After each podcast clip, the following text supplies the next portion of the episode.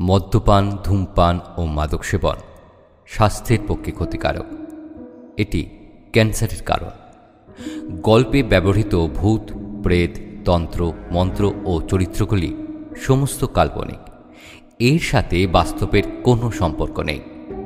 নমস্কার, আমি পার্থপ্রতিম রহস্যের অন্ধকারী ইউটিউব চ্যানেলে আমাদের আজকের নিবেদন। লেখক তন্ময় নন্দীর লেখা তারানাথ তান্ত্রিকের গল্প রক্ত পিসাচিনীর ভোগ।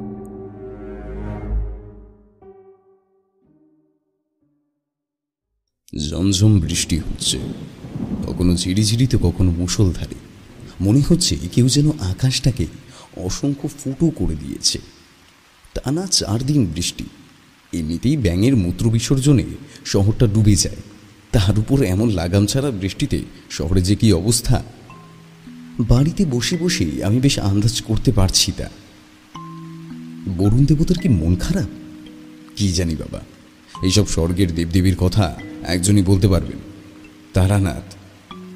তারানাথের কথা মাথায় আসতে কেদারা থেকে তড়াক করে লাফিয়ে উঠলাম। আহা, এমন বাদলা দিনে তারানাথের সহচর্য আর তার গুরুগম্ভীর কণ্ঠে দর্শন মাখা গল্প একেবারে জমি ক্ষীর হয়ে যাবে। এক চিলতে হাসি ঠোঁটের কোণে এসে ভিড় করল। কিন্তু চাইলে কি সম্ভব? অবশ্যই সম্ভব। তারানাথ বলে, মানুষ যদি মনে প্রাণে কোনো জিনিস চায়, স্বয়ং ঈশ্বর তাকে সে জিনিস পাইয়ে দেন। শোন, মানুষ ঈশ্বরকে এমনি এমনি ভক্তি করে না। যেসব গুণ মানুষের মধ্যে নেই তাই তো ঈশ্বরের মধ্যে রয়েছে। আমাদের শুধু সঠিকভাবে, সঠিক পথে ঈশ্বরকে ডাকতে হবে। দেখবে, তিনি তোমার মনস্কামনা ঠিক পূরণ করছেন। শুধু প্রার্থনা করার ধরনটা নির্ভেজাল ও সত্য হতে হবে। তারানাথ যে মিথ্যে নন, তার প্রমাণ আরও একবার দিলেন। এতক্ষণ আমি মনে প্রাণে চাইছিলাম তার সহচর্য, তার গল্প। বৃষ্টিটা একটু ধরে আসতেই দরজায় খটখট করে আওয়াজ হলো। ভাবছিলাম, এই অসময় আবার কে? কেদারা থেকে উঠে দরজা খুলে যার নাই খুশি হলাম। মনটা আনন্দে নেচে উঠল। মাথায় ছাতা মাথায় হাসি হাসি মুখ করে কিশোরী দাঁড়িয়ে। কিশোরীকে অভ্যর্থনা করার জন্য বললাম, আরে, এসো এসো, ভেতরে এসো। কি সৌভাগ্য আমার। তা হঠাৎ কি মনে করে আজ আমার বাড়িতে? কিশোরী ছাতা মাথায় দরজার ওপারে দাঁড়িয়ে রইল। এক নিঃশ্বাসে বলল চটপট ছাতাখানা নিয়ে এসো তো। আমি কিছু না বুঝে হতভম্বের মতো দাঁড়িয়ে রইলাম।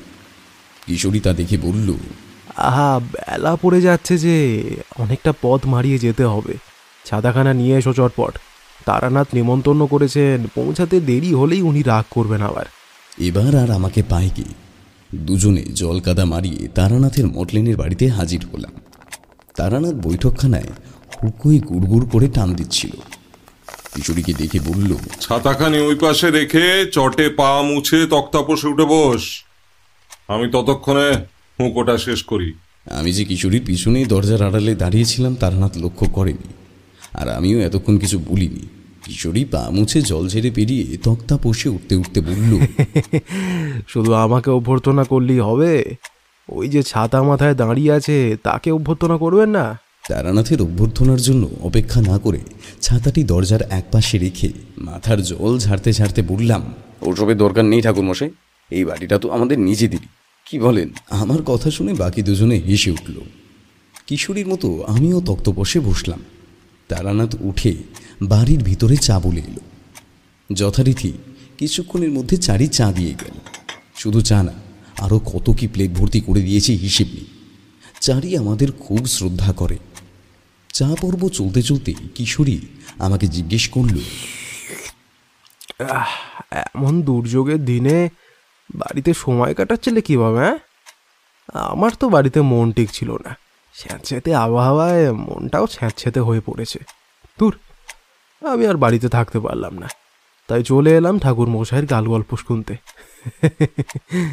আমার উত্তর দেওয়ার আগেই তারানাথ বলে উঠল বেটা পাজির পাঝাড়া কোনটা গাল গল্প শুনি?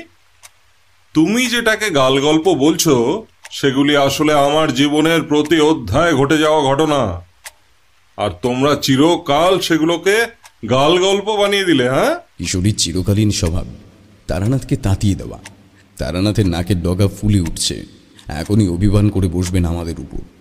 তাই আমি ব্যাপারটা সামাল দেওয়ার জন্য বললাম। এই কিশোরী তুমি থামো তো ভাই। আমাকে ডেকে নিয়ে এলে ঠাকুর মশাইয়ের গল্প শুনব বলে। আর এখন তুমি ওকে রাগিয়ে দিচ্ছ? না না তুমি একদম তা করতে পারো না কিন্তু। তারপর কিশোরীর আগে করা প্রশ্নের উত্তরে বললাম হ্যাঁ কি যেন বলছিলে? সময় কি করে কাটছে? সময় কি আর কাটছে ভাই? এই টুকটাক বই পড়ে আর খবরের কাগজ পড়ে এখন সময় কাটাচ্ছি। এই খারাপ অবস্থাতেও খবরের কাগজ হাতে পাচ্ছি শহরে খবর জানতে পারছি এই অনেক। শহরের অবস্থা ভালো তো? তারানাথ জিজ্ঞেস করলেন। তারানাথের মন বাচ্চা ছেলের মতো। নরম অথচ নমনীয়। অল্পতেই রেগে যান আবার অল্পতেই গলে যান মোমের মতো। এই যেমন এখন রাগ আর নেই। মোটামুটি ভালো। আর আপনি থাকতে আপনার শহর কখনো খারাপ থাকতে পারে না। সকালবেলায় একটা খবর পড়ছিলাম। খবরখানা পড়ে মনটা কেঁদে উঠল। খবরের কাগজে খবরটা আয়তনে ছোট হলেও তার ভার আমার মন নিতে পারল না। এখনও এমন ঘটে ঠাকুরমশাই। আরে খবরটা কি সেটা আগে বলবে তো? পূর্ব বর্ধমানের এক গ্রামে কি যেন গ্রাম নামটা মনে আসছে না। সেখানে ডাইনি অপরাধে একজন গৃহবধূ আর তার এক বছরের সন্তানকে গ্রামের লোক পুড়িয়ে মেরে ফেলেছে। কি দুঃখজনক খবর বলো তো ভায়া। এখনও এমন ঘটনা ঘটে। আমরা কোথায় বাস করছি? কোন যুগে বাস করছি? শিশু তো নারায়ণের সমান। তাকে জ্যান্ত পুড়িয়ে মারতে গ্রামবাসীদের মন কাঁদলো না? আমরা কি এতটাই নিষ্ঠুর হয়ে গেছি? তারানাথ এতক্ষণ চুপচাপ আমাদের কথোপকথন শুনছিলেন। একটা দীর্ঘ নিঃশ্বাস ছেড়ে বললেন মানুষের মতো নিষ্ঠুর জীব সমগ্র ব্রহ্মাণ্ডে একটিও নেই। বুঝলে কিশোরী? মানুষ বড়ই বিচিত্র প্রাণী। ঈশ্বরের সবচেয়ে বিচিত্র সৃষ্টিও বটে। বিচিত্র সৃষ্টি কারণ তিনি মানুষের মধ্যে ভালোবাসাও দিলেন, আবার নিষ্ঠুরতাও দিলেন, অভিমান দিলেন, আবার অহংকারও দিলেন। কোনো কিছুই কম রাখেননি তিনি। শুধু আমাদের প্রকাশের ভঙ্গিটা মাঝে মাঝে গোলমেল হয়ে যায়। প্রাণ যায় ছোট বাচ্চাদের। তবে সত্যিকারের ডাইনি যে নাই তা কিন্তু একেবারেই নয়। সেবার তারানাথের কাছ থেকে আরও একটি গল্প পাচ্ছি এই ভেবে আমি টান টান হয়ে বসলাম। কিন্তু তারানাথের কথা শেষ হওয়ার আগে কিশোরী টিপ্পনি কেটে বসল। এই যে আবার শুরু হলো। এবার গল্পের গরু কোন গাছে উঠবে কে জানে? কিশোরী গল্প শুনতে ভালোবাসে না তা কিন্তু নয়। একেবারে গল্পের পোকা কিন্তু ইচ্ছে করেই তারানাথকে রাগিয়ে তোলেন। আর মোমের মতো মানুষটা অল্পতেই রেগে যান। অভিমান করেন আমাদের উপর। অভিমানী গলায় বলল থাক আজ তবে গল্প বলে লাভ নেই। যদিও তোমাদের কাছে আমার সব ঘটনা গল্প। এই বাদলা দিনে গল্প না ছাড়া চলে বলুন তো? তাই এমন একটা উপহার হাতছাড়া হচ্ছে দেখে আমি মাঠে নেমে পড়লাম। এই কিশোরী তুমি চুপ করো তো। ঠাকুরমশাইকে রাগিয়ে তুমি কি পাও বলো তো হ্যাঁ? না না ঠাকুরমশাই আপনি শুরু করুন। আমি বরং আরও এক কাপ করে চা বলে আসি। শেষ কথাগুলো তারানাথের উদ্দেশ্যে বলে আমি উঠতে গেলাম। ঠাকুরমশাই আমাকে হাত তুলে নিষেধ করে বললেন বসো। বৌমা যা খাইয়েছেন আর এখন দরকার নেই। আমি আমার গল্প শুরু করছি। কিন্তু তোমার বন্ধুটিকে বলে দাও মাঝপথে যেন জ্বালাতন না করে। কিশোরীর প্রতি তারানাথের অভিমান চিরকালই বেশি। না না ও কিছু করবে না।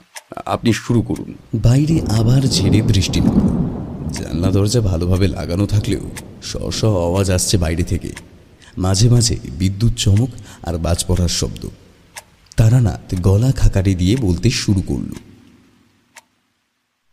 তখন চৈত্রির মাস গা জ্বালা করা রোদ। শুকনো রোদে চরাচর খাঁ খাঁ করছে। তখন সবেমাত্র গ্রামের বাড়ি ছেড়ে তোমাদের এই ইট পাথরের শহরে এসেছি। যে মানুষ টই টই করে ঘুরে বেড়ায়, গাছপালা, পশু পাখিদের সাথে বন্ধুত্ব করে, তার এসব বন্দি জীবন ভালো লাগবে কেন? একদমই ভালো লাগছিল না। আহা, কি ভালোই না ছিল গ্রামের দিনগুলি। গায়ে সর্ষের তেল মেখে পুকুর পাড়ে কলা গাছের তলায় এক ঘণ্টা বসে থাকতাম। মাছেদের জল কেলি, পতঙ্গদের টান টান পায়ে জলের তলের উপর হেঁটে যাওয়া, দু একটা কাঠঠোকরার ঝপ করে জলে ডুবে মাছ তুলে আনা, প্রভৃতি দেখতে দেখতে সময় কোন দিকে যে বয়ে চলতো, হিসেব থাকতো না। এইসব দেখা শেষ হলে সূর্য যখন মাথার উপর থেকে পিঠের দিকে হেলে পড়তো, তখন আমি চান টান সেরে বাড়ি ফিরতাম। বাড়ির লোক আমার জন্য অপেক্ষা করে থাকতো। তোমরা শহরের মানুষ, সেই সব অনন্য অনুভূতি তোমরা কোনোদিন বুঝতে পারা দূর, আন্দাজও করতে পারবে না। এ দেখো, কি বলতে কি বলে চলেছি? আসলে মানুষের জীবনে বয়স একটা বড় বাধা, বুঝলে? লোকে যতই বলুক না কেন, শরীর বুড়ো হলেও মন বুড়ো হয় না, তা কিন্তু একেবারেই নয়। শরীরের সাথে সাথে মনেরও বয়স বাড়ে। যৌবনের সেই স্বতঃস্ফূর্ততা, উদ্যমতা কিছুই থাকে না। যাই হোক চৈত্রির মাসের সেই গা জ্বালা করা গরমে বসার ঘরে বসে হাঁস ফাঁস করছি আর তালপাতার পাখার হাওয়া খাচ্ছি এমন সময় একটা লোক হন্তদন্ত হয়ে সোজা আমার পায়ে পড়ল। ঠাকুর মশাই ঠাকুর মশাই ঠাকুর মশাই মুই বাসান রক্ষে করুন রক্ষে করুন ঠাকুর মশাই রক্ষে করুন রক্ষে করুন ঠাকুর মশাই রক্ষে করুন। পা থেকে তুলে লোকটাকে তক্তা পোষা বসালাম। লোকটার কালো ভুলো চেহারা, মাথায় এক মাথা কোঁকড়ানো চুল। চোখের তলায় কালি এবং কোঁচকানো গাল দেখে বুঝলাম, খুব ভয়ে ভয়ে আছে লোকটা। এক গ্লাস জল তার হাতে দিয়ে বললাম, তোমাকে বাঁচাবো? নাকি তোমাদের সবাইকে বাঁচাতে হবে? জল খেতে খেতে লোকটি আমার কথা শুনে প্রথমে অবাক হয়ে ভ্রু কুচকে তাকালো। তারপর সঙ্গে সঙ্গে আমার হাত ধরে হাউ মাউ করে কেঁদে বলল আপনার সাক্ষাৎ ভগবান কর্তা। আপনার লগে লোকের মুখে যা শুনেছি একদম মিথ্যে নয়। বাবু তাই ঠিক লগে পাঠাইছেন। বাসান বাসান আমাদের ঠাকুর মশাই আপনি বাসান আমাদের। আমি ভগবান নয় ভগবান একমাত্র উনি। বেশ শান্ত হয়ে বসো। সমস্ত ঘটনা খুলে বলো আমায়। সমস্তটা শোনার পর বলব, আমার দ্বারা তোমাদের উপকার হবে কি না? তারপর লোকটার পরিচয় জানার জন্য জিজ্ঞেস করলাম, কি নাম তোমার? কোথা থেকে আসছো? লোকটা দু হাতের উল্টো দিকে চোখ মুছে বলতে লাগল, আমার নাম দুলাল কাহার কর্তা। বাপ ঠাকুরদা ওই নামটা রাখলেও লোকে আমারে দুলু বলে ডাকে। আর লোকে আমাকে জমিদারের চাকর বললেও, বিশ্বাস করুন ঠাকুর মশাই জমিদার আমাকে খুব ভালোবাসেন। বলেন আমি জমিদারের ছায়া সঙ্গী। বুঝলাম। কি নাম তোমার জমিদারের? আর বাস কোথায় তোমাদের? প্রতাপ ভানু আর আমাদের গা বীরভূমের খয়ের আসলে বড় সুন্দর গা আমাদের। মাঠ ধান ভরা জল ভরা মাছ বহুত গাছপালা শাক সবজি ফল মূল কোনো কিছুরই অভাব নেই ঠাকুর মশাই গায়ের লোকেদের খড় পড়ার অভাব নেই। একটু জমিদার বাবু আছেন, খুব ভালো মানুষ। প্রজাদের দুঃখ কষ্ট নিয়ে নিতে পারে না। সবই ঠিক ছিল ঠাকুর মশাই কিন্তু তিন মাস থাকে এক ভয়ঙ্কর অভিশাপ নেমে এসেছে খয়রা শুনে কি জানি কি হলো, গায়ের লোকগুলো এক এক করে মারা যেতে লাগল। যারা মরছে, তারা সবাই সুস্থ। রোগ বালায়ের চিহ্নট নাই। অথচ যখন মারা যাচ্ছে, ওদের দেহে কোনো লহু থাকছে না। আমাদের গায়ের হবু ডাক্তার। কি একটা নাম বলছেন? কি রক্ত রক্তপ্লত রক্ত রক্তপ্লত কি কি কইছে নামটা? হ্যাঁ রক্তপ্লতা। হ্যাঁ। আমি লোকটাকে থামালাম। বললাম ওটা রক্তাল পোতা বেশ তারপর কি হলো বলো? গত তিন মাসে মোট তেরো জন মারা গেছে। আমার মনে কি জানেন? কোনো ডাইনির ছায়া পড়ছে আমাদের গায়ে। তার ছায়াতেই সব মারা যাচ্ছে। কোনো গুণিন বা তান্ত্রিককে ডেকেছিলেন নিশ্চয়? মিথ্যে বলব না ঠাকুর মশাই অনেক গুণী সাধু সজ্জন মানুষদের ডাকা হয়েছিল আমাদের এই বিপদ থেকে উদ্ধার করার লগে। কিন্তু কিছুতেই ওসব আটকানো যায়নি। শেষমেশ আপনার লগে এসেছি। আপনি আমাদের উদ্ধার করুন। আমাদের গাঁকে আগের মতো ফিরিয়ে দেন ঠাকুর মশাই। আমাদের জমিদার বাবু আপনাকে নিতে গাড়ি পাঠিয়েছে। আপনি আপনি না করবেন না, দয়া করে। চলেন চলেন। এমন বিপদের কথা শুনে না করা যায় না। দুলাল কাহারের সঙ্গেই রওনা দিলাম বীরভূমের খয়রাসোলের উদ্দেশ্যে। খয়রাসোলে পৌঁছে দেখলাম দুলাল কাহার একদম বাড়িয়ে বলেনি সুজলা সুফলা, শস্য শ্যামলা গ্রাম। কাঁচা রাস্তার ধারে বড় বড় গাছ মাথা তুলে দাঁড়িয়ে চোখ মিটমিট করে অনেক দূর পর্যন্ত থেকে আগত অতিথিদের আপ্যায়ন করে। রাস্তার দুধারে সবুজ ধানক্ষেত বহুদিন পর সবুজের সান্নিধ্য পেয়ে মনটা আবার সতেজ হয়ে উঠল। দুলাল রাস্তায় আস্তে আস্তে গ্রাম সম্বন্ধে জমিদার বাড়ির ব্যাপারে আরও অনেক তথ্য বলেছেন। গ্রামের দক্ষিণ দিকে দক্ষিণা কালীর মন্দির। সে মন্দিরে নিত্য পূজার ব্যবস্থা আছে। মন্দিরটি নির্মাণ করেছিলেন জমিদার উদয় শঙ্কর ভানু, যিনি বর্তমান জমিদার প্রতাপ ভানুর ঠাকুরদা। বর্তমান জমিদার উদয় ভানুর দুই ছেলে অর্জুন ভানু ও কৃষ্ণ ভানু। বাবার মতো দুজনেই ভালো মানুষ। দুজনেরই একটা করে কন্যা সন্তান হয়েছিল। বড় ছেলে অর্জুন ভানুর কন্যা সন্তান বেঁচে আছে কিন্তু কিন্তু কি তারনাথ? কিন্তু ছোট ছেলের কন্যা সন্তানের কোনো খোঁজ দুলাল জানে না। অর্জুন ভানুর স্ত্রী দেবলা ভানু কন্যা সন্তান জন্ম দিয়েই মারা যায়। দেবলা ভানু যে কন্যা সন্তান জন্ম দিয়েছিলেন, তা ছিল একেবারে রুগ্ন, রক্তশূন্য। দেহে যেন মাংসের চিহ্ন নেই, শুধু হাড় আর হাড়। অর্জুনের স্ত্রী ছিলেন একদম সতীলক্ষ্মী মেয়ে। দুলাল বলেছিল, এমন সতীলক্ষ্মী মাইয়ার সন্তান জন্ম দেবার সঙ্গে সঙ্গে মারা গেল। বাড়ির লোক কিছুতেই এইটো মেনে নিতে পারছিল না। সবাই ভাবলো এই সন্তান অপয়া। বাড়িতে থাকলে আরও অনেকের ক্ষতি হবে। তাই এই সন্তানকে মেরে ফেলতে হবে। সবাই সায় দিল কিন্তু বাদ সাধলো ভানু গিন্নি আমি দুলালকে জিজ্ঞেস করলাম আচ্ছা দুলাল জমিদার গিন্নি বাধা দিলেন কেন? বাধা দেবেন না। ওর জন্যই তো দুই পুত্রবধূ সন্তানের মুখ দেখতে পেল। কিন্তু ছোটটার কপাল খারাপ। সন্তান জন্ম দেবার সাথে সাথে মারা গেল। সুখ সইল না। জমিদার গিন্নির জন্য দুই পুত্রবধূ সন্তানের মুখ দেখতে পেলেন? ঠিক বুঝলাম না দুলাল। দুলাল তার খোঁচা খোঁচা দাড়িতে হাত বুলিয়ে নিল। বলল তাহলে আপনার এই আসল ঘটনা খুলে বলি মশাই। জমিদার বাড়ি দুই বৌমা রূপে গুণে স্বর্গের আপসরার মতো হলেও বাজা ছিল।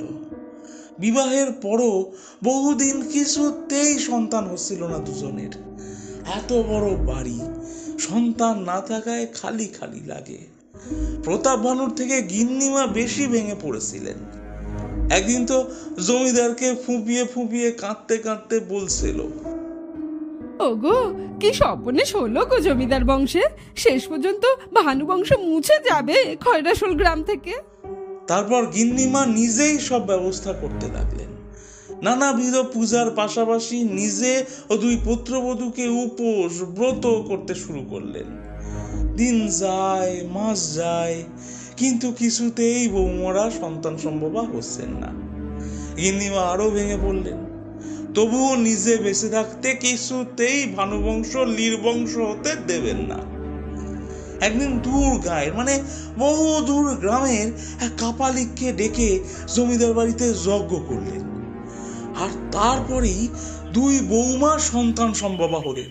আমার আমার যে কি আনন্দ হয়েছিল ঠাকুর মশাই কি আনন্দ হয়েছিল আমি আপনাকে বলে বোঝাতে পারব না। এই হলো জমিদার বাড়ির সংক্ষিপ্ত ইতিহাস। যাই হোক আমি অতিথি হিসেবে উঠলাম জমিদার বাড়িতে। কি প্রকাণ্ড বাড়ি! সুন্দর কারুকার্যমণ্ডিত সকল বস্তু জমিদার বাড়ির শোভা বাড়াচ্ছে। সামনে লম্বা বারান্দা, তার একপাশে সারি সারি ঘর। এমনই একটি দোতলার ঘরে আমি উঠলাম। জমিদার বাড়ির মতো আতিথেয়তা সত্যিই এখন বিরল। একে একে জমিদার বাড়ির সকলে প্রণাম করে গেল। জমিদার গিন্নি পায়ে লুটিয়ে পড়ে কাঁদতে লাগল। খয়রাসল কি আর? ভালো হবে না ঠাকুর মশাই? জমিদার গিন্নি বেশ ধার্মিক মানুষ। গলায় কাঠের মালা মাথায় সর্বদা ঘোমটা টানা যা বাঙালি মেয়েদের একটা বড় বৈশিষ্ট্য। জমিদার গিন্নির ভয়ার্ত কণ্ঠটা প্রশমিত করার জন্য তাকে আশ্বস্ত করে বললাম, একদিনের অসুখ তো নয় মা, সেরে উঠতে সময় লাগবে। তবে আমি সম্পূর্ণরূপে সুস্থ করে তবেই এখান থেকে যাব। সেজন্য সর্বপ্রথম রোগটা কি আমায় বার করতে হবে, বুঝলে? যাও, আমি এখন ধ্যানে বসবো। বৌমাকে বলো দুব্বা ও ধানের ব্যবস্থা করে আমাকে দেবে। জমিদার কিন্তু মাথা নেড়ে চলে গেলে আমি ঘরের মেঝেতে স্থির হয়ে বসলাম। কিছুক্ষণ পর একটা বছর পঁচিশের মেয়ে কাঁসার প্লেটে দুব্বা ও ধান নিয়ে এলো। তার পিছন পিছন জমিদার গিন্নি। এই মেয়েটা কে আমি বুঝতে পারলাম না। আমার জিজ্ঞাসা অনুধাবন করে জমিদার গিন্নি মেঝেতে কম্বলের আসন পেতে বলল এর নাম সুলক্ষী। ভারী ভালো মেয়ে। ছোট বৌমা মারা যাবার পর এই মেয়েটি একদিন কাজের খোঁজে আমাদের বাড়িতে এসে উপস্থিত হয়। সাথে এক বছরের কন্যা সন্তান। স্বামী হারিয়েছে। এসেই তো খেদে কেটে একাকার। জমিদার গিন্নি যখন কথাগুলো বলছে, সুলক্ষী মেঝেতে ধান দুব্বা ধূপবাতি ঠিক মতো সাজিয়ে রাখছে। বিধবা মেয়েটির মুখশ্রীতে অদ্ভুত মায়া আছে। টানা টানা চোখ, লম্বা নাক। জমিদার গিন্নি বলে চলেছে, জানেন ঠাকুর মশাই বৌমাদের আমি নিজের মেয়ের মতো দেখি। ছোট বৌমার মৃত্যুর পর আমি তো অনেকটা ভেঙে পড়েছিলাম। আর এই মেয়েটিও তখন আশায় বুকে টেনে নিয়েছিলাম, যেন নতুন করে ছোট বৌমা ও ছোট নাতনিকে পেয়েছিলাম। সুলক্ষী ভারী ভালো মেয়ে। এত বড় বাড়ির কাজ সব একা হাতে সামলায়। আমাদের তো ধারে কাছে যেতেই দেয় না। ঠাকুর মশাই আপনার আর কিছু লাগবে? না, তোমরা এখন যাও। আমি ধ্যানে বসবো। জমিদার গিন্নি ও সুলক্ষী দরজা দিয়ে বেরিয়ে যেতে উদ্যত হলো। আমার ডাকে থমকে দাঁড়াল। শোনো মা, আমার ধ্যান শেষ হলে দুই নাতনিকে নিয়ে একবার আমার কাছে এসো তো। জমিদার গিন্নি ঘাড় কাত করে চলে গেল। লক্ষ্য করলাম সুলক্ষী যাওয়ার সময় কেমন যেন অন্য দৃষ্টিতে আমার দিকে তাকালো। চাকর বাকরের আধিক্যে জমিদার বাড়িতে চাপা সবসময় কোলাহল থাকে। কিন্তু খয়রাসলের এই জমিদার বাড়িটা শান্ত। অযথা উত্তেজনা নেই। এক অদ্ভুত নিরালা প্রশান্তি ছড়িয়ে আছে যেন সমগ্র ঘর জুড়ে। জমিদার বাড়ির পিছনে বাঁশঝাড়। খসখস শব্দে পাতা ঝরার আওয়াজ আসছে। ঝিঝি পোকারা করুণ সুরে গান শুরু করতেই আমি ধ্যানে বসলাম। কিছুক্ষণ জপ করার পর যা দেখলাম রীতিমতো শিউরে ওঠার জোগাড়। নেত্র আমার বন্ধ রয়েছে। আমি দেখলাম ভয়ঙ্কর অশুভ শক্তি এই গ্রামটাকে ঘিরে রয়েছে। কালো কালো চাপ চাপ অন্ধকারের অদৃশ্য বলয় ঘিরে আছে গ্রামখানিকে। কিন্তু আরও একটা ব্যাপার দেখে আশ্চর্য হলাম। অশুভ শক্তির মতো এক শুভ শক্তিও গ্রামে রয়েছে। কিন্তু শুভ শক্তি খাপছাড়া আর সবচেয়ে বড় ব্যাপার, অশুভ শক্তির মতো এত শক্তিশালী নয়। আর সেজন্যই হয়তো অশুভ শক্তি যেসব অন্যায় করছে, তা শুভ শক্তি মুখ বুঝে মেনে নিচ্ছে। কিচ্ছুটি করতে পারছে না। কেন পারছে না? বিষয়টি অনুধাবন করব। তার আগেই দুলাল কাহার ছুটতে ছুটতে আমার কাছে এসে হুমড়ি খেয়ে পড়ে আর কি। আমি চোখ খুললাম। দুলাল রীতিমতো হাঁপাচ্ছে। হাঁপাতে হাঁপাতে বলছে আরও আরও একজন ভোগে গেছে ঠাকুর মশাই।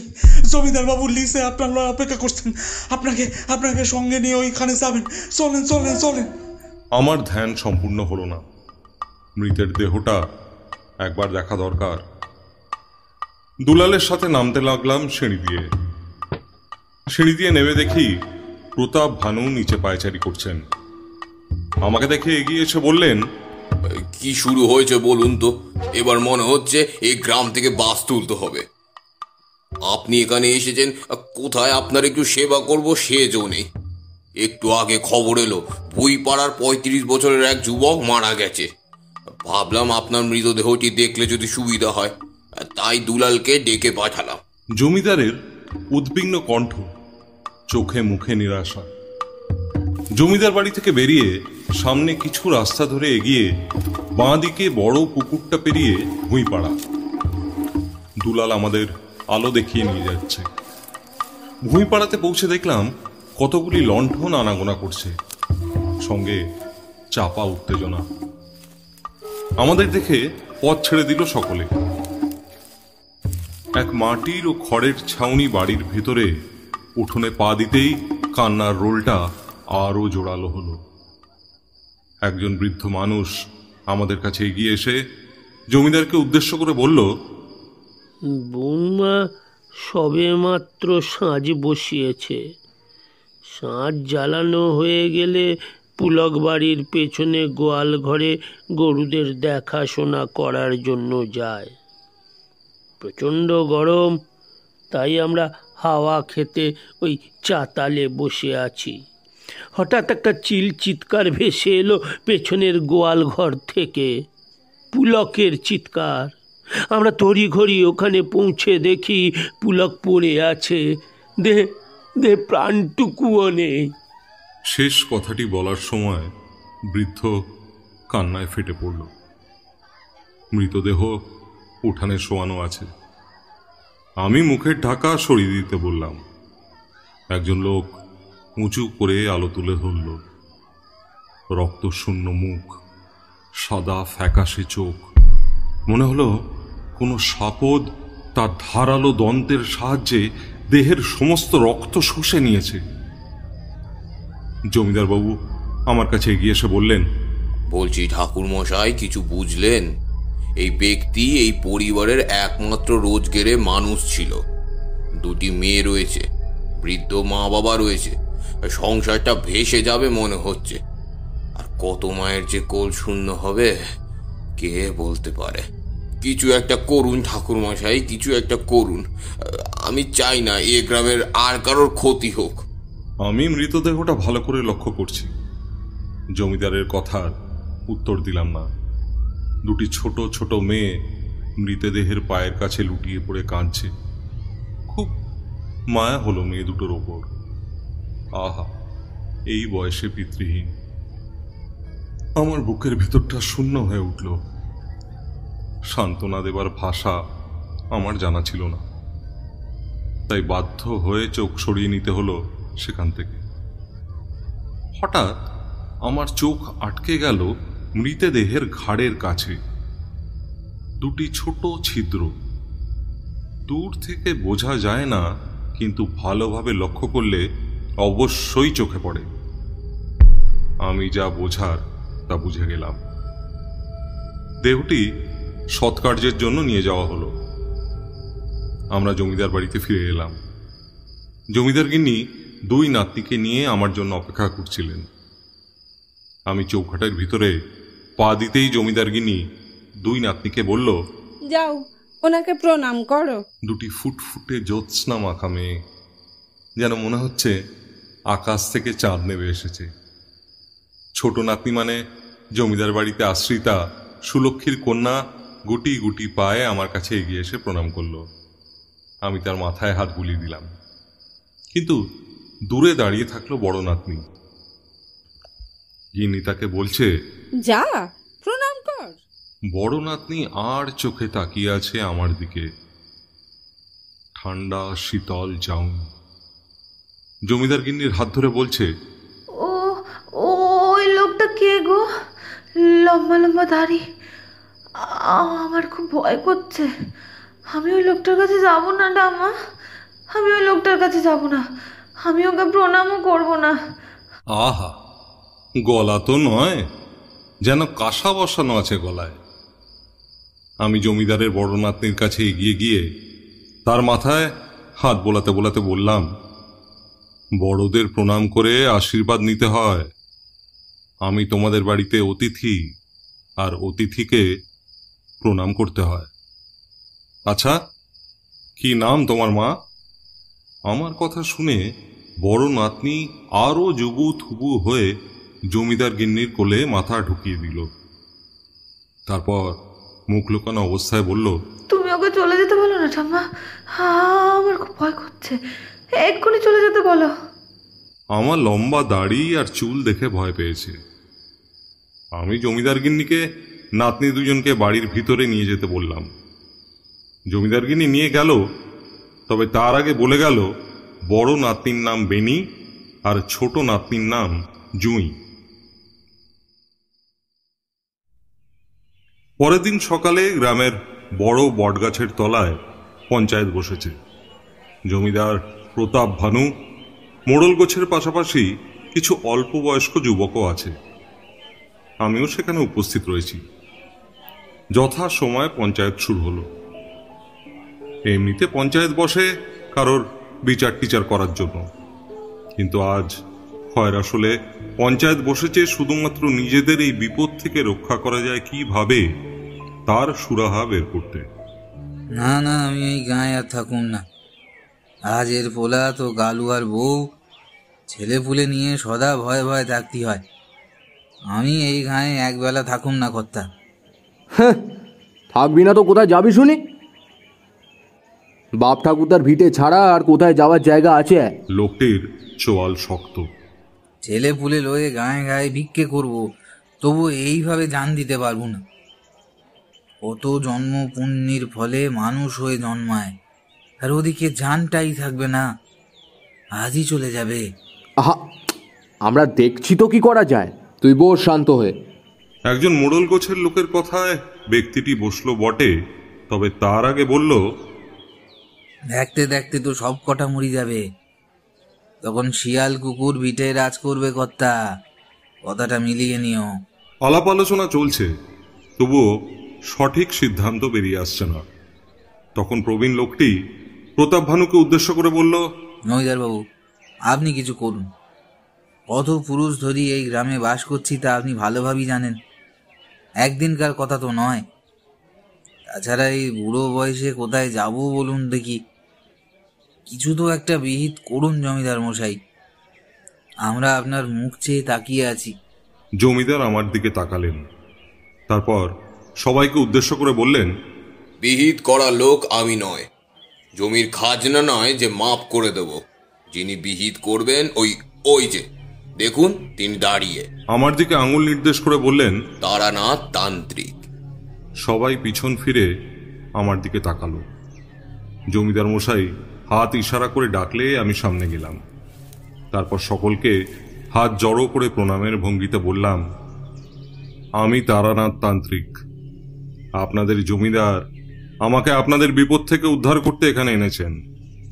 গ্রামে পা দিয়েই বুঝেছি কোনো কিছু অশুভ শক্তির ছায়া এই গ্রামে পড়েছে। যারা বলছেন এই গ্রাম ছেড়ে অন্যত্র চলে যাবেন, তারা শুনে রাখুন, অশুভ শক্তির তেজ এতটাই ভয়ঙ্কর, আপনাদের এই গ্রামের বাইরে পাই রাখতে দেবে না।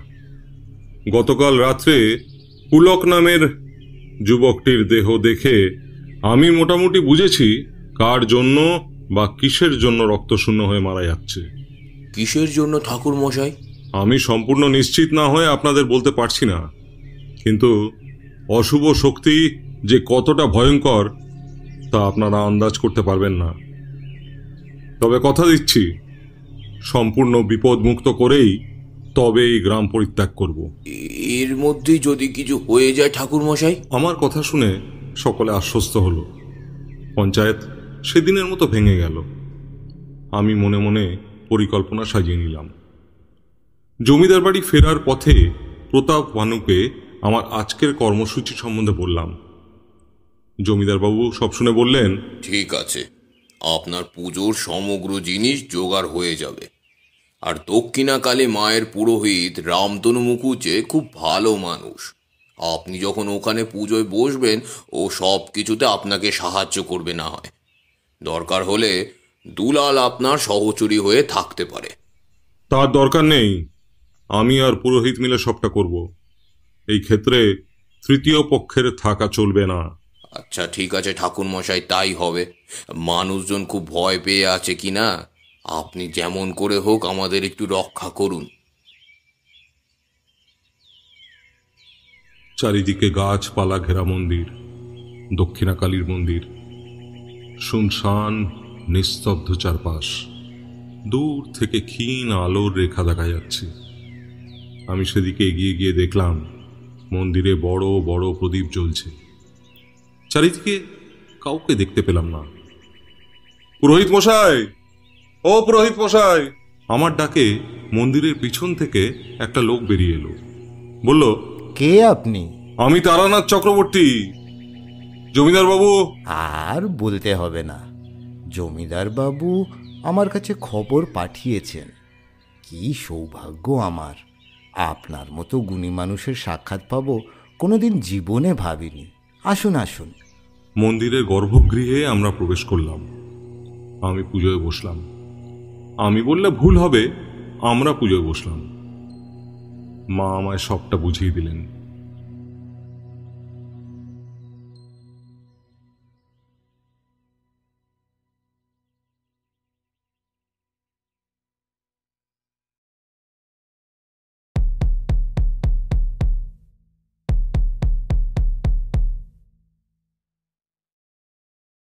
শুনুন শুনুন শুনুন।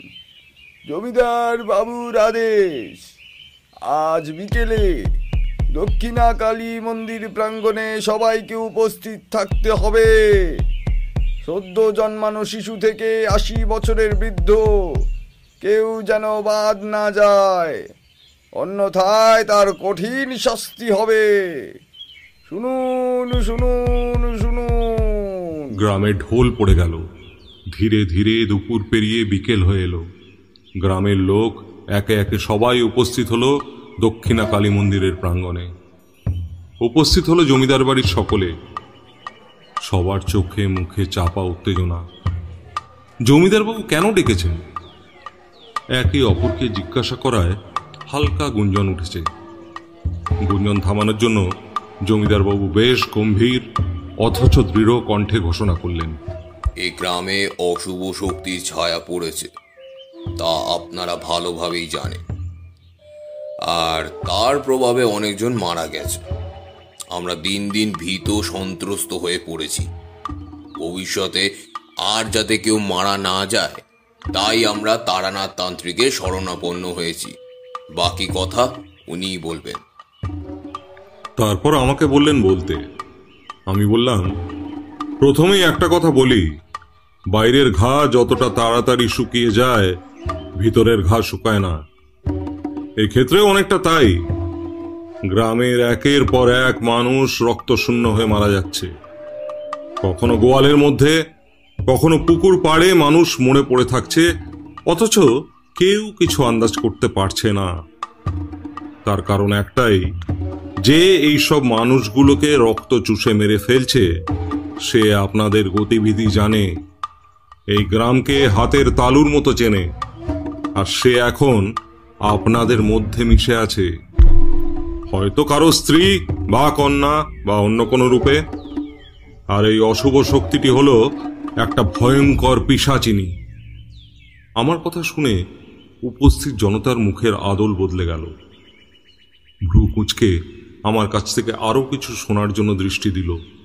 কিন্তু এবার আমি কিছু বললাম না। বললেন, পুরোহিত মশাই। মানুষরূপী সেই ভয়ঙ্কর পিসাচিনীকে বের করা এবং তাকে যথাযথভাবে ধ্বংস করা আমাদের মুখ্য উদ্দেশ্য। যদি তা সম্ভব হয়, তবেই ক্ষয়াসল বিপদমুক্ত হবে। তারানাথ তান্ত্রিক এই জায়গাটির চারিদিকে মন্ত্র দিয়ে বেষ্টন করে রেখেছেন। তাই ভূত হোক, মানুষ হোক, পিসাচিনি হোক, কেউ এই জায়গা থেকে বেরিয়ে যেতে পারবেন না। সুতরাং সবাই নিজ নিজ জায়গায় বসে পড়ুন। পিসাচিনির চিহ্নিতকরণ পদ্ধতি এক্ষুনি শুরু করবেন তারানাথ তান্ত্রিক ভয় আর বিহ্বলতা নিয়ে গ্রামের লোক বসে পড়ল উন্মুক্ত উঠোনে। আমি উঠে মন্দিরের পাশে বেলগাছের একটি পাতা তুলে নিয়ে এলাম। তারপর পাতাটিকে কপালে ঠেকিয়ে মন্ত্র পড়ে সবার উদ্দেশ্যে বললাম, এই বিল্লপত্রটি আমি বাতাসে উড়িয়ে দেব। তারপর পাক খেতে খেতে যার গায়ে পড়বে, জেনে রাখবেন, সেই প্রকৃত পিসাচিনী। কপালে বিল্লপত্রটি ঠেকিয়ে মন্ত্র পড়লাম। ওং ক্লেং যজন্তি সাঙ্গাজয়ী সশক্তিকাজয়ী সপরিবারজয়ী সবাঞ্জয়ী লক্ষ্মী বিহাদীশতাজয়ী গরুড়বাহনৈ নারায়ণী দৈব্যে মহাহুতিং সমর্পর্যামে নমস্যাহ তারপর সেটাকে দুহাতে উপরে ধরে উড়িয়ে দিলাম। সবার দৃষ্টি আটকে ওই পত্রটির উপর। পাতাটি উঠছে তো উঠছে, বাতাসে ভেসে ভেসে দুলছে। একটি পাতার এতক্ষণ বাতাসে ভেসে থাকা দেখে সকলে অবাক আর উত্তেজনাও রয়েছে। পিসাচিনীকেও দেখতে পাবে চোখের সামনে। জমিদার বাড়ির সকলে এক জায়গায় একত্রিত হয়ে বসে রয়েছে। জমিদার গিন্নির দুপাশে রয়েছে বড় বৌমা, বড় নাতনি আর কাজের মেয়েটি। এবং তার কন্যা সন্তান। বেশ কিছুক্ষণ বাতাসে ভেসে থাকার পর পাতাটি জমিদার পরিবারের মাথার উপরে স্থির হলো। তারপর সবাইকে অবাক করে দিয়ে পাতাটি পড়ল জমিদার বাড়িতে আশ্রিত বিধবা মেয়েটির কন্যা সন্তান জুঁইয়ের ওপর। সবার চোখ বিস্ফারিত। এ কীভাবে সম্ভব? আমি যে অবাক হলাম না, তা নয়। কিন্তু পিসাচিনী কখন কোন রূপে থাকে, কে জানে? সবার প্রথমে উঠে দাঁড়াল সুলক্ষী। না না না এ হতে পারে না। আমার মেয়ে পিসাচিনি নয়। আপনি বলুন জমিদার বাবু আমার মেয়ে পিসাচিনি হতে পারে না। কোথাও ভুল হচ্ছে আপনাদের? আপনার বাড়িতে এত দিন ধরে আশ্রিত আছে। আপনি তো জুইকে চেনেন। এইটুকু মেয়ে কীভাবে পিসাচিনি হতে পারে? সুলক্ষী মেয়েটির কান্না দেখে জমিদার বাবু বিগলিত হলো। আমাকে উদ্দেশ্য করে বললেন ঠাকুরমশাই আপনার কোনো ভুল হচ্ছে না তো? উত্তর আমার দেওয়ার কথা, কিন্তু উত্তর দিল পুরোহিত মশাই। বলল, জমিদার বাবু, পিসাচিনীর অনেক রূপ, আর এক্ষেত্রে ও একটি বাচ্চা মেয়ের রূপ নিয়েছে। শুধু তাই নয়, আপনার বাড়িতে আশ্রিত থেকে আপনার প্রজাদের হত্যা করছে। এবার আপনি যদি এর বিনাশ করার অনুমতি না দেন, একদিন আপনার পরিবারের সকলের রক্ত চুষে হত্যা করবে। আর আশা করি সেদিন আসতে খুব দেরি নেই। পুরোহিত মশাইয়ের কথা শুনে উপস্থিত জনতা এক বাক্যে বলে উঠল একে ধ্বংস করা হোক আগুনে পুড়িয়ে মারা হোক। মন্দিরের সামনে চিতা সাজানো হলো। সুলক্ষীকে আটকানো যাচ্ছে না বারবার অজ্ঞান হয়ে পড়ছে। আমি সুলক্ষীর মাথায় হাত বুলিয়ে ফিস ফিস করে বললাম, শান্ত হমা নিজেকে শক্ত কর। যা তোর নয়, তা কোনো দিন তোর হতে পারে না। আমি জানি গভীর জঙ্গলে এই বাচ্চাটিকে তুই বন্য জন্তুদের হাত থেকে উদ্ধার করে নিজের মেয়ের মতো লালন পালন করেছিলি। কিন্তু বিধাতার উপর কেউ নেই। তাছাড়া পিসাচিনি জেনেও তাকে বাঁচিয়ে রাখা যায় না। কত মানুষজনকে হত্যা করেছে দেখ। তারপর জমিদারকে উদ্দেশ্য করে বললাম, জমিদার মশাই, সুলক্ষীকে আপনার বাড়িতে নিয়ে যাওয়ার ব্যবস্থা করুন। যতই হোক, মা তো নিজের সন্তানের এরূপ অবস্থা দেখতে পারবে না। সুলক্ষীকে ওখান থেকে সরানো হলো। কিন্তু যাকে নিয়ে এত কিছু, সে ভাবলে সিন চোখে তাকিয়ে আছে আমার দিকে। যেন কিছুই হয়নি। যেন কিছুই বুঝতে পারছে না সে। নির্বিকার, নিরাকার মুখ। একটা পিসাচিনি এত সহজে নিজের অন্তিম পরিণতি স্বীকার করে নিচ্ছে, ব্যাপারটা আমাকে ভাবিয়ে তুলল। কিন্তু ততক্ষণে সমস্ত কিছু তৈরি।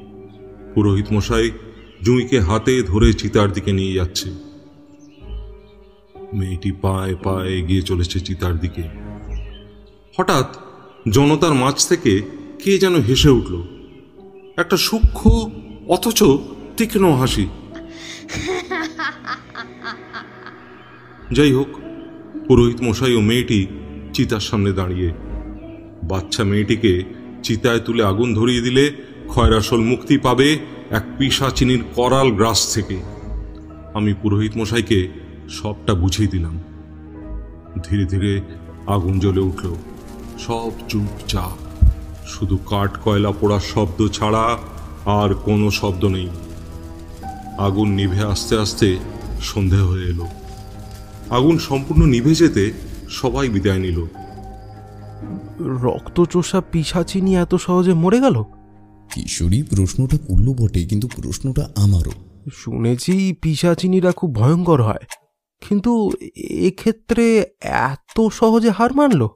আমিও তাই কিশোরী লেজ ধরে জিজ্ঞেস করলাম। আচ্ছা ঠাকুরমশাই আপনার কাছে অনেক ঘটনা শুনেছি কিন্তু সেসব গল্পে তো পিসাচিনীরা তো খুব ভয়ানক হয়। তবে এক্ষেত্রে তোমরা ঠিক ধরেছ। বাস্তব যতটা সহজ তার থেকে অনেক বেশি কঠিন। তার মানে গল্প এখনও শেষ হয়নি। না তবে গল্পের পরবর্তী ঘটনায় পরে আসছি। তার আগে একটা সিগারেট দাও দেখি। একটা না কথা বলে গলাটা ধরে এসেছে। কিশোরী জিপ কাটল। পকেট থেকে একটা পাসিং শো সিগারেট বার করতে করতে বলল আপনার জন্যই কিনে রেখেছিলাম আর এই দেখুন আপনাকে দিতেই একদম ভুলে গেছি। এই নিন ঠাকুর মশাই। খস করে দেশলাই জ্বালিয়ে সিগারেটে লম্বা একটা টান দিয়ে তারানাথ বলল হ্যাঁ কোথায় যেন আটকেছিলাম হ্যাঁ পিসাচিনীর ধ্বংস তখনও হয়নি। চিতার আগুন নিভে এলে আমি জমিদার বাড়ির সকলকে নিয়ে জমিদার বাড়িতে ফিরে এলাম। কিন্তু এমন একটি ঘটনায় কেউ খুশিতে ছিল না। বুঝলে বিভূতি? মায়া। মায়া বড় অদ্ভুত জিনিস। মানুষকে টান দিয়ে বেঁধে রাখে। সে রাত্রে এমন একটা ঘটনা ঘটল, যার জন্য আমি মানসিকভাবে প্রস্তুত থাকলেও জমিদার বাড়ির কেউ প্রস্তুত ছিল না। তখন মধ্যরাত। পুরো জমিদার বাড়ি ঘুমিয়ে। আমিও ঘুমিয়ে পড়েছিলাম। হঠাৎ একটা চিল চিৎকার ভেসে এলো নিচ থেকে। আমি যাওয়ার আগেই দেখি জমিদার বাড়ির সকলে সেখানে উপস্থিত শুধু একজন ছাড়া। জমিদার বাড়ির বড় বৌমা মাটিতে লুটিয়ে পড়ে আছে, রক্ত শূন্য ও দেহে প্রাণ নেই। জমিদার গিন্নি বড় বৌমার দেহে লুটিয়ে পড়ে কাঁদছে। চোখে জল জমিদারের দুই ছেলের।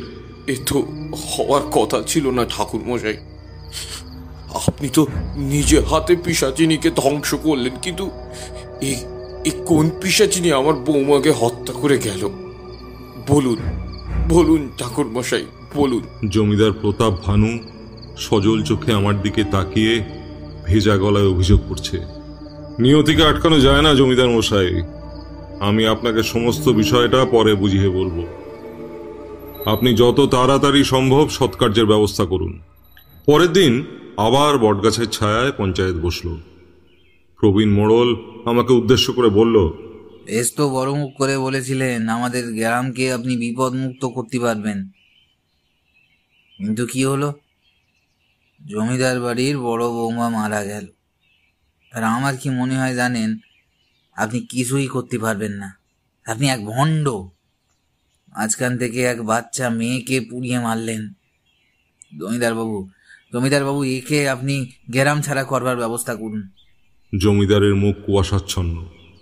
আমাকে হাত জোর করে বললেন দুলাল আপনার ফেরার ব্যবস্থা করছে। আপনি কি কথা যখন দিয়েছি আপনার গ্রামকে বিপদমুক্ত করে যাব তখন কাজ অর্ধ সমাপ্ত রেখে যেতে পারি না জমিদার মশাই। শুনুন সকলে আসল পিসাচিনী হলো জমিদার বাড়ির বড় নাতনি বেনি। সবার মধ্যে থেকে একজন বলে উঠল আপনি শুধু ভণ্ড নন আপনি এক মহা পাগল। জমিদার বাবু একে তাড়াতাড়ি বিদায় করুন নইলে লোকটা কথা শেষ করতে পারল না। তার আগে দুলাল ছুটতে ছুটতে এসে বলল জমিদার বাবু জমিদার বাবু শিগগির চলুন। পুরোহিত মশাই বড় মামনিকে মন্দির প্রাঙ্গণে লয়ে গেছে। দাদা বাবুরা আটকাতে পারেনি। আমার মনে হচ্ছে কোনো বদ মতলব আছে পুরোহিত মশাই। শিখে চলুন শিখে চলুন শিখে চলুন আমরা সকলে মন্দির প্রাঙ্গণে ছুটলাম। জ্ঞান শূন্য বেনিকে মাটিতে শুইয়ে রেখে পাশে বসে আছেন পুরোহিত মশাই। জমিদারের চক্ষু রক্তবর্ণ। রাগান্বিত গলায় বললেন আপনি কেন আমার নাতিকে নিয়ে এসেছেন এখানে? জানেন, এই অপরাধে আমি আপনাকে বন্দি করে মৃত্যুদণ্ড দিতে পারি? বুঝতে পেরেছেন? কি ভয়ানক কাজ করেছেন আপনি? বলুন, কি উদ্দেশ্য আপনার? জমিদারের ক্রোধ চরম সীমায় পৌঁছচ্ছে। আমি বললাম, আপনার নাতনিকে এখানে আনার জন্য আমি পুরোহিত মশাইকে বলেছিলাম, শাস্তি দিতে হলে আমাকে দিন। কিন্তু তার আগে আসল ঘটনার সাক্ষী থাকুন। দেখতে থাকুন, দুধ কলা দিয়ে কাকে পুষছেন? আমার গলাতে এমন কিছু একটা ছিল যাতে জমিদার বাবু চুপ করে গেলেন। জমিদার বাড়ির সকলে তখন এসে গেছেন। আমি মন্দিরে ঢুকে মা কালীর ঘর থেকে জল নিয়ে এসে বেনির মুখে ছিটিয়ে দিলাম। ধীরে ধীরে চোখ খুলল বেনি তারপর উঠে বসল। আর তারপর নিল ছলনার আশ্রয়। তোমরা একটা জিনিস খেয়াল করবে, দুষ্টু লোকের মুখোশ যখন খুলে যায় তখন তারা ছলনার আশ্রয় নেয়।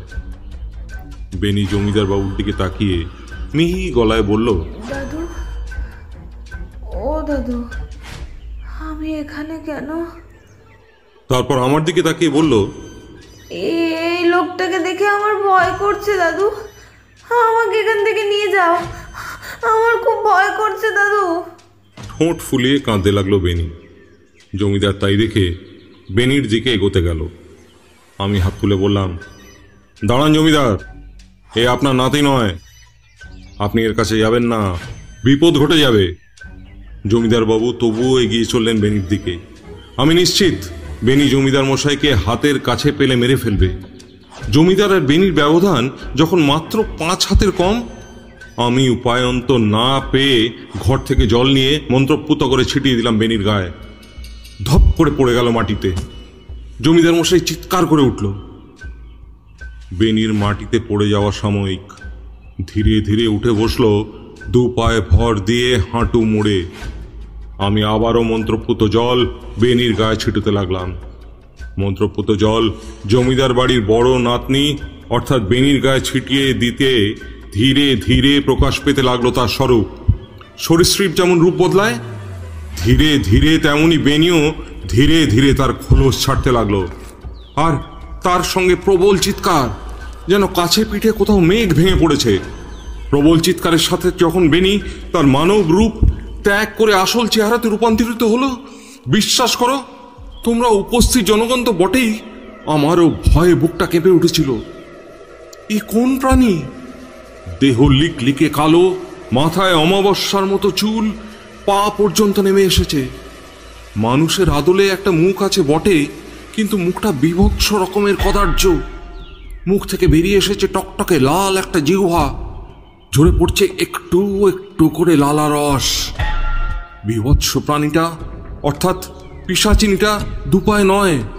দুই হাত ও দুই পায়ের সাহায্যে চতুষ্পদী জন্তুর মতো চলে বেড়াচ্ছে, আর ক্রমাগত হুঙ্কার দিয়ে চলেছে। লাল চোখ বের করে জনতার দিকে তাকিয়ে একবার জিপ চেটে নিতে সব জনতা ভয়ে, মা গো, বাবা গো বলে পালালো। রয়ে গেলাম শুধু আমি, পুরোহিত ও জমিদার প্রতাপ ভানু। প্রতাপ ভানুর চোখে বিস্ময় ঝরে পড়ছে। এ কীভাবে সম্ভব? এতদিন যাকে বড় নাতনি হিসেবে আদর করে এসেছে, সে কিনা একটা পিসাচিনি? ঠাকুর মশাই একে ধ্বংস করুন। এক্ষুনি ধ্বংস করুন। জমিদারের করুণ গলা শুনে পিসাচিনিটি জমিদারের দিকে মুখ তুলে তাকালো। তারপর শিম্পাঞ্জির মতো ঝাঁপিয়ে পড়ল জমিদারের উপর। অতর্কিত আক্রমণে জমিদার ছিটকে পড়ল দূরে। পিসাচিনি একটু একটু করে এগোতে লাগল জমিদারের দিকে। ভয়ে আতঙ্কে জমিদারের মুখ দিয়ে কথা বের হচ্ছে না, শুধু বু বু উচ্চারণ করছে। পিসাচিনি যেন এবার জমিদারের ঘাড়ে দাঁত ফুটিয়ে এক নিঃশ্বাসে খেয়ে শুষে নেবে সমস্ত রক্ত। আমি আর সময় নষ্ট না করে ওখানেই বসে মধুসুন্দরী দেবীকে স্মরণ করে মন্ত্রোচ্চারণ করতে লাগলাম। ওং ঐং হ্রিং ক্লিং চামুণ্ডায় বিচ্চে। ওং ঐং হ্রিং ক্লিং চামুণ্ডায় বিচ্চে। ওং ঐং হ্রিং ক্লিং চামুণ্ডায় বিচ্চে।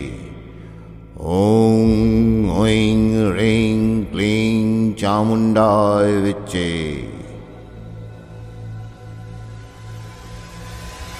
অট্টহাস ভিন্ন পদ্মজাণ্ড কোষ সংততিং দৃষ্টিপাত্ত নষ্ট পাপজালো কপালো মালিকাধরং কাশিকাপুরাধিনাথ কালভৈরবং ভজে অট্টহাস ভিন্ন পদ্মজাণ্ড কোষ সংততিং দৃষ্টিপাত্ত নষ্ট পাপ জালমুগ্রাসনম অষ্টসিদ্ধিদায়কং কপাল মালিকাধরম কাশিকা পুরাধীনাথ কাল ভৈরবং ভজে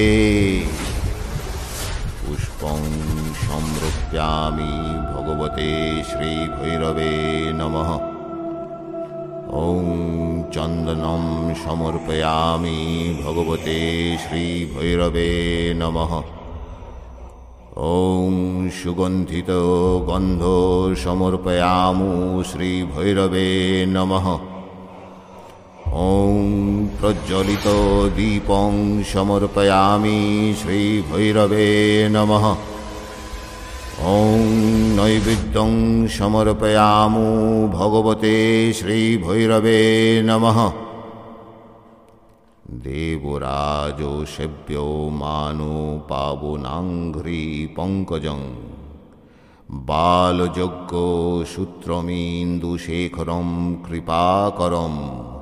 নারদাদি যোগী বৃন্দ বন্দিত দিগম্বরং কাশিকা পুরাধিনাথ কালভৈরবং ভজে ভূত সংঘ নায়ক বিশাল বিশালকীর্তিদায়কং কাশিকা বাসলোক পুণ্য পাপ শোধং বিভুং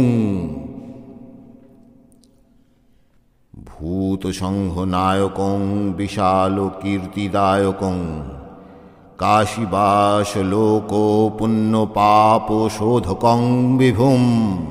আমার চোখ বন্ধ রয়েছে, তবুও বুঝতে পারলাম পিসাচিনি জমিদারকে ছেড়ে আমার সামনে এসে দাঁড়িয়েছে আর তীব্র হুঙ্কার দিচ্ছে যাতে আমার মন্ত্রোচ্চারণ বন্ধ হয়ে যায়। আমি নিটোল হয়ে মন্ত্রোচ্চারণ করেই চলেছি আর পিসাচিনির ক্ষোভ যেন বেড়েই চলেছে। আমি শুনতে পাচ্ছি তীব্র হুঙ্কার আর বড় বড় নিঃশ্বাসের শব্দ। আমার ঘাড়ের কাছে নিঃশ্বাস পড়ছে, তার কিন্তু আমার দেহ বন্ধন তাকে আমার কিচ্ছুটি করতে পারছে না। এইভাবেই চলল কিছুক্ষণ। একদিকে পিসাচিনীর হুঙ্কার, আর অন্যদিকে আমার মন্ত্রোচ্চারণ, চারপাশটাও কোনো ভয়ের আতঙ্কে চুপ মেরে আছে। ঝিঝি পোকারা আজ ডাকতে ভুলে গেছে। আকাশের গায়ে ছিটিয়ে তাকা বিন্দু বিন্দু তারারা মিট মিট করে চাইতে ভুলে গেছে। হাওয়া চলাচল করছে না। সমগ্র খয়রাসোল ভয়ে জুবু থুবু হয়ে আছে।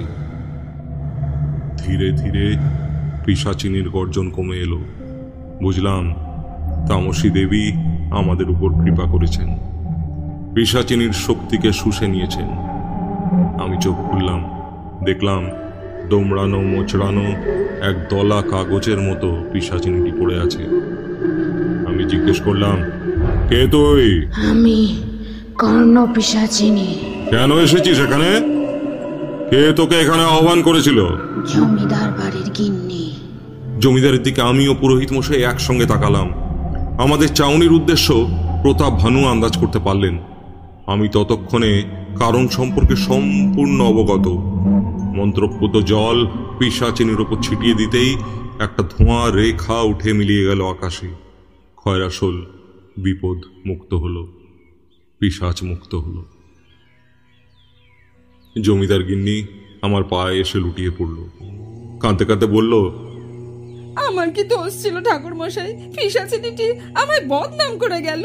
এইসবের মূলে নাকি আমি? ঠাকুর মশাই জমিদার গিন্নি কখনো জ্ঞান তো পাপ করেনি। অজ্ঞানতাই আমাদের পাপ। আপনি যখন পুত্রবধূদের সন্তান লাভের আশায় কাপালিককে ডেকে পুজো করিয়েছিলেন, ভোগ দিয়েছিলেন। তখন কাপালিকের অজ্ঞানতার ফলে দেবী ও অপদেবী একসাথে ভোগ পেয়েছিল। ফলস্বরূপ, দেবীর অংশরূপে জন্ম হয় আপনার ছোট নাতনি, যাকে আপনারা রুগ্ন শুকনো দেখে এবং ছোট বৌমার মৃত্যুর কারণ ভেবে গভীর বনে ফেলে এলেন। কিন্তু একটা কথা জেনে রাখুন, ঈশ্বর কখন কোন বেশে আসে তা কেউ বলতে পারে না। ছোট বৌমার আয়ুকাল হয়তো ততটাই ছিল।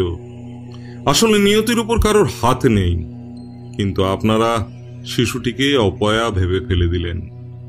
আর অন্যদিকে, অপদেবী হিসেবে জন্ম নিল বড় নাতনি, অর্থাৎ বেনি আপনার দেওয়া ভোগে তার ক্ষুধা নিবৃত্ত হয়নি, তাই সে মানুষজনকে রক্ত চুষে ক্ষুধা তৃষ্ণা নিবারণ করত। এখন পুরো গ্রাম সম্পূর্ণ বিপদমুক্ত। আর একটি জিনিস আপনাদের ফিরে দেওয়ার আছে। পুরোহিত মশাইকে চোখের ইশারা করলাম। পুরোহিত মশাই সেখান থেকে মন্দিরের গর্ভগৃহে চলে গেলেন এবং ফিরে এলেন যাকে নিয়ে তাকে দেখে সকলে অবাক। জুঁই জুঁই বেঁচে আছে? কিন্তু কীভাবে? সেদিন তো চোখের সামনে তাকে জুঁইকে জমিদারের হাতে তুলে দিতে দিতে বললাম তারানাথ তান্ত্রিকের কথা মতো আমি জুঁইকে চিতার তলা থেকে নিয়ে পালিয়েছিলাম। চিতাও সেইভাবেই সাজানো হয়েছিল। ধূর্ত পিসাচিনি আমাদের চোখকে ফাঁকি দিয়েছিল। মন্ত্র পড়া ফুল ফুঁ দিয়ে আপনার ছোট নাতনির গায়ে ফেলেছিল। কিন্তু ফাঁকি দিতে পারেনি চক্রবর্তী মশাইকে। আর হ্যাঁ এই বাচ্চা মেয়েটি আপনার বনে ফেলে আসা নাতনি, যাকে সুলক্ষী বন থেকে উদ্ধার করেছিল। জমিদার আমার কাছে এগিয়ে এলো। আমার হাত দুটি ধরে কাঁদতে লাগল। এই কান্না একসাথে হারিয়ে ফেলার কান্না আর একসাথে ফিরে পাওয়ার কান্না। তারানাথের গল্প শেষ হল। বৃষ্টি থেমে গেছে। কেউ কোনো কথা বলছে না কিন্তু আমার মাথায় একটা প্রশ্ন ঘুরঘুর করছিল। থাকতে না পেরে নীরবতা ভেঙে বললাম জগতী মশাই জমিদার বাড়ির ছোট নাতনি মানে জুই তো দেবীর অংশ তাহলে সে কেন কিছুটি করতে পারল না? মানে তার শক্তি প্রদর্শন করল না কেন? তারানাথ হাসল। বিভূতি ঘড়িটা একবার দেখ। রাত তো কম হলো না। সে গল্প না হয় পরেই বলব কোনোদিন।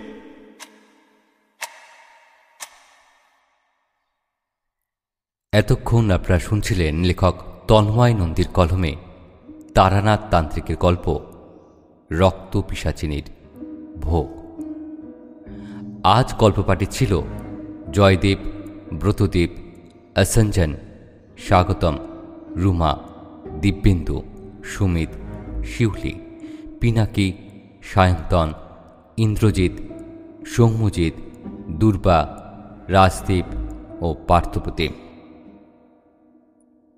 শব্দ সংযোজন ও ব্যাকগ্রাউন্ড মিউজিকে টিম কণ্ঠ। প্রচ্ছদ কৃষ্ণেন্দু।